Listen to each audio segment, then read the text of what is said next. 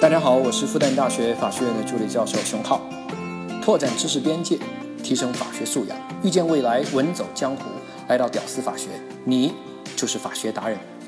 你好，欢迎来到在喜马拉雅独家播出的《屌丝法学》，我是你们的老朋友志新。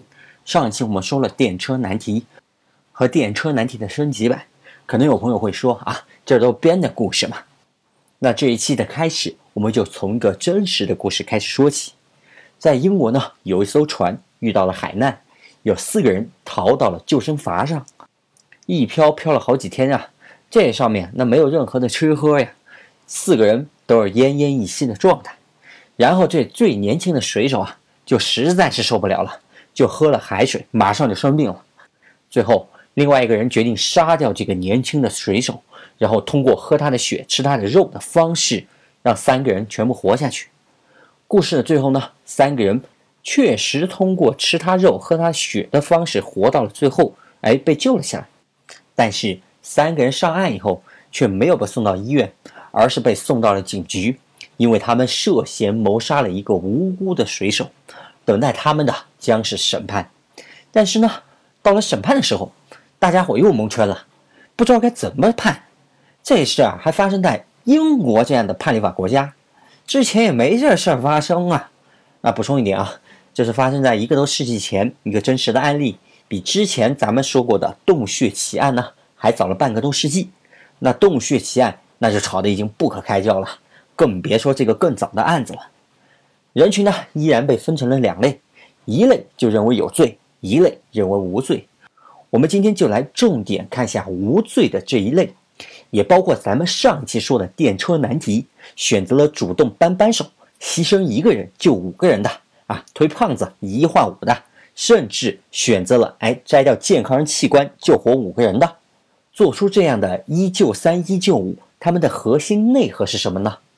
考虑的主要因素其实说糙一点啊，两个字：划算。持有这类观点的人那可不算少数啊。那什么观点呢？持有的人一多，就会有领袖、创始人、代表人物等等。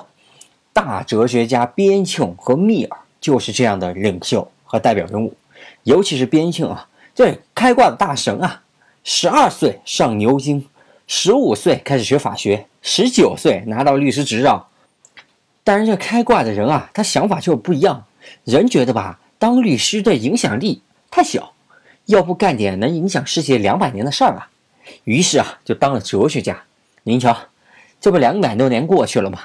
咱不也还在认真的讨论人家提出来的理论吗？边沁的理论呢，在中国被翻译叫做功利主义，哎，就是功名利禄的功利两个字。其实呢，我不太喜欢这个翻译。虽然多数人都在追求啊，大家伙都在追求，但功利这个词。在中国是普遍偏负面的一个词汇，说某人啊啊，说某人比较功利，那实际上是对某人的负面评价呀，对吧？而我们今天说的这个功利主义价值观，其实完全没有负面的意思，就是一种价值倾向而已，一类观点而已，不存在好坏的。但是呢，现在都这么用，都这么说，哎呀，咱也就这么喊了。但记住啊，功利主义并没有负面评价的意思哟。就是名称啊，叫功利而已。其实啊，直接直译成效用主义啊，可能会好一点。好，说完我们继续往下。功利主义呢，最核心的价值观，那就认为，凡是能将效用最大化的事儿，那就正确的，就是公正的，那就是划算，就是正义。这话虽然糙了一点，但这道理可不糙啊。我功利主义，那可是站在一个很高的高度看待问题的。少数人。个别人的利益啊，我没那么关心，我追求的是多数人的幸福快乐，为总体谋取利益最大化。好，如果坚定的持有功利主义价值观的话，那很多事情干起来，这心理负担那就小得多了呀，甚至有种觉得啊自己是一种救世主的感觉。比如之前啊咱们说的案例啊，扳扳手、推胖子、摘活人器官，那都是虽然杀了一个人，但是救活的却是五个人啊，大大的划算。喝血吃肉就三个人，那自然当于无罪了。啊，这种价值观啊，被吐槽的最多的槽点，也就是它的最大的问题，就是有点不把人当人看。少部分人的权利啊，甚至人权就完全不管了。功利主义在两种人的身份啊，他们运用的却非常广泛。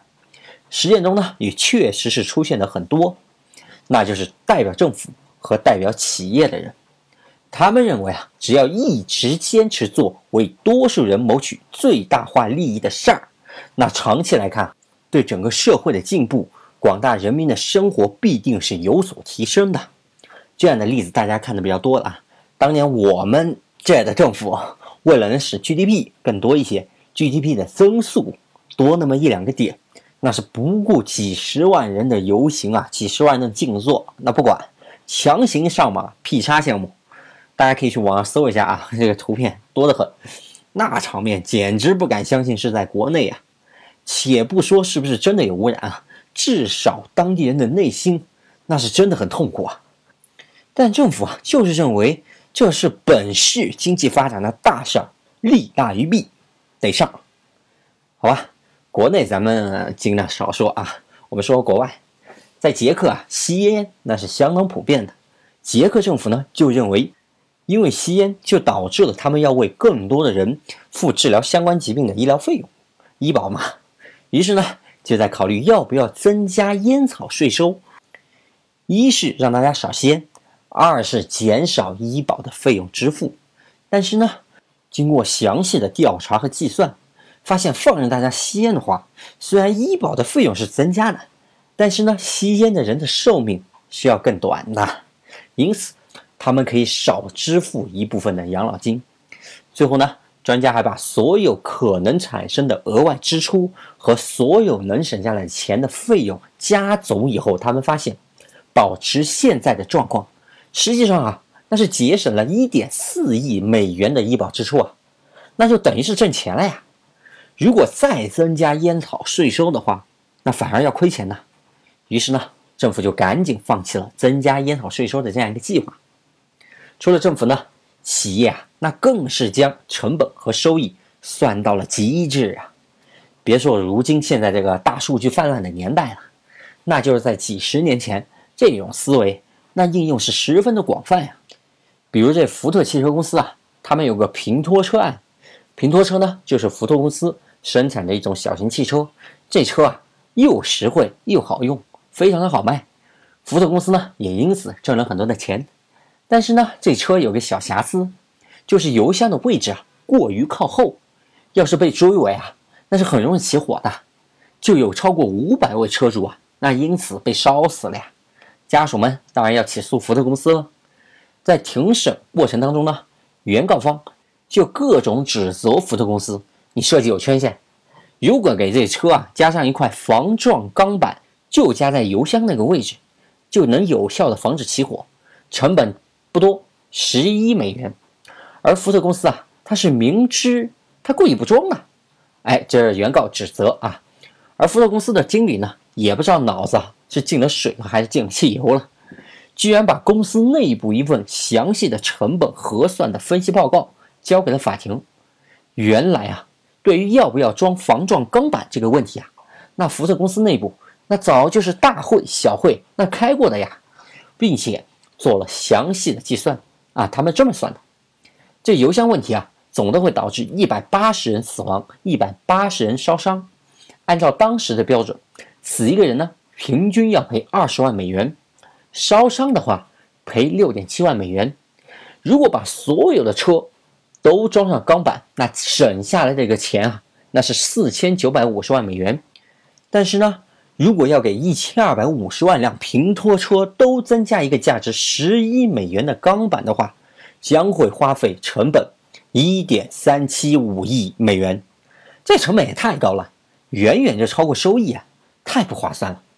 于是呢，这福特公司啊，就这么厚着脸皮啊，那是就不加十亿美元的钢板。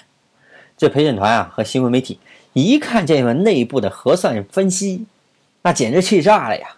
全民声讨福特公司啊，这也太不把人命当回事儿了呀！哦，在你们看来啊，我们死个人那就赔二十万的事儿啊，真是个丑恶的资本家的嘴脸，简直没有一点人性。全民骂福特啊，就搞得福特有点焦头烂额。当然，最后法官也顺应民意，每一个原告判给了超标准的二百五十万美元的赔偿，和一点二五亿美元的惩罚性赔偿啊！美国这惩罚性赔偿啊，那相当的狠啊！不把你罚到快破产，让你再也不干了，他就不叫这惩罚性赔偿这几个字。当然，后面这个数字降了一点，一点二五亿，那也太夸张了。那福特被罚呢，也正好反映出了功利主义最大的问题，是太不考虑少数人的感受了。那除了政治家和企业家内心是很愿意按功利主义来的，还有一派经济学家呢，其实也是这样的一个功利主义者，从社会总效能的一个角度来考虑问题，而不是更多的从当事人权利义务的角度来考虑这个问题。我记得啊，我在二十七期的时候，我做了一个马粪案，最后的判决思路呢，就是按照判给谁，哎，给社会带来的成本低，那就判给谁。啊，根本不是在考虑当事人谁对这个东西付出的劳动高，哎，不是考虑这个啊。说到这啊，一个有意思的地方就出现了。咱们本来呢是在说功利主义哲学，但是呢，你发现这哲学思维啊，却在给我们法学、经济学都提供了一个重要的思维帮助。那很多人就说啊，这哲学没有用啊，找不到工作。其实我想说啊，不仅非常有用，而且用处可大了啊。甚至啊，对其他专业啊，那是降维打击般的存在呀。我就举个当下最火的例子，人工智能无人驾驶汽车啊。假设让他做一个两难选择，我都不说左边一位，右边五位这种，我都不说了啊。就比如汽车突然失控，左边车主死悬崖，右边一对母女死啊，失控了吧？你说这车啊，该撞哪边？这事儿吧，一线技术工程师啊，那就没法定了，对不对？车的背后啊，那是人的逻辑；逻辑的背后，那是人的价值观的选择呀。这得高层来定呀，替企业来定价值观。为什么顶级高富帅他们都是学些什么文史哲什么的？理工的话学个数学，为啥他们都学这些找不到工作的专业啊？那是人聪明，这些专业。才是所有专业的根基，其他专业那都是这些专业长出来的。有了这个根基，你再学其他的二级专业，那简直降维打击呀！再说了，人顶级高富帅还需要学这些找工作的专业吗？你看人王思聪学啥？伦敦大学哲学专业，人问啥不学个工商管理啊？low，小小的术而已，人家要的是道。扯远了啊！说回来，在纯粹的功利主义眼中呢，一切事物的效用都是可以衡量的。这个事物啊，当然就包括人了。而最直接、最方便的衡量尺子，那就钱喽。为此啊，他们经常拿在上世纪三十年代一个非常著名的心理学试验来说事儿。试验呢是这么做的：实验者呢列出了一份清单，清单上有很多大家特别不愿意做的事情。然后就拿去问受试者，问他们愿意付多少钱给你们，哎，你们才愿意去做这些事情。什么事情呢？比如说啊，拔掉你的上门牙，砍掉你的小脚趾，吞一条啊还在动的十五厘米长的蚯蚓。啊，我去，这个简直有点丧心病狂啊！还有什么，在堪萨斯的农村过一辈子，永远不得离开？还有什么，亲手掐死一只猫？调查结果显示呢，价格最高的是什么？大家猜，堪萨斯农村过一辈子啊，平均要给到三十万美元才愿意去。三十年代的三十万啊，相当值钱。吃蚯蚓呢，排到第二，十万美元才肯吃。而只要花四千五百美元啊，这个是最便宜的，就愿意让人无端拔掉上门牙了。这实验一出来啊，让一部分功利主义者就有了说辞。你看，都是钱的事儿了吧？钱给够了。想干啥都行，那我个人呢，实际上对功利主义呢没有那么反感，反感呢只是这个名字呢，如果换一个接地气、意思又差不多的词儿，我可能会觉得好一点。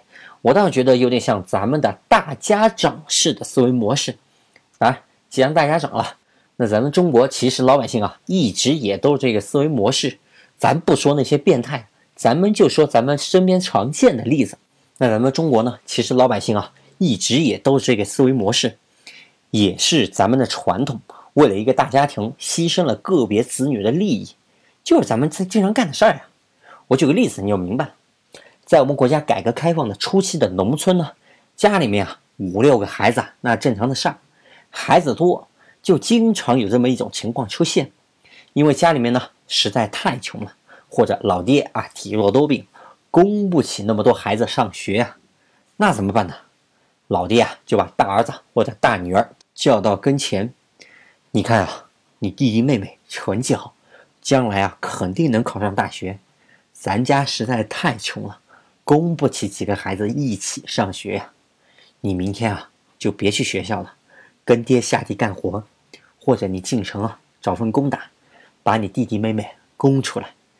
其实人大哥大姐也才十四五岁，成绩也挺好的，但是呢没有办法，为了整个家呀，那大哥大姐啊经常就是抱着一个书包哭了一整夜啊，这辈子啊就算是和学校那彻底告别了。第二天，擦干眼泪，下了地，进了城。这大哥大姐啊，这天生就是要牺牲更多，和父母一起来照顾整个家呀。这其实就是我们国家的传统嘛。要不怎么会有那句话呢？“长兄如父，长姐如母”呢？哎呀，说到这儿啊，不小心还说的有点伤感了。功利主义呢，咱们就说这么多。这个思维工具，你放进你的思维工具箱了吗？感谢你的收听，能听到最后的都是真爱。我是志新，我们下期继续聊。I see trees of green, red roses too. I see them bloom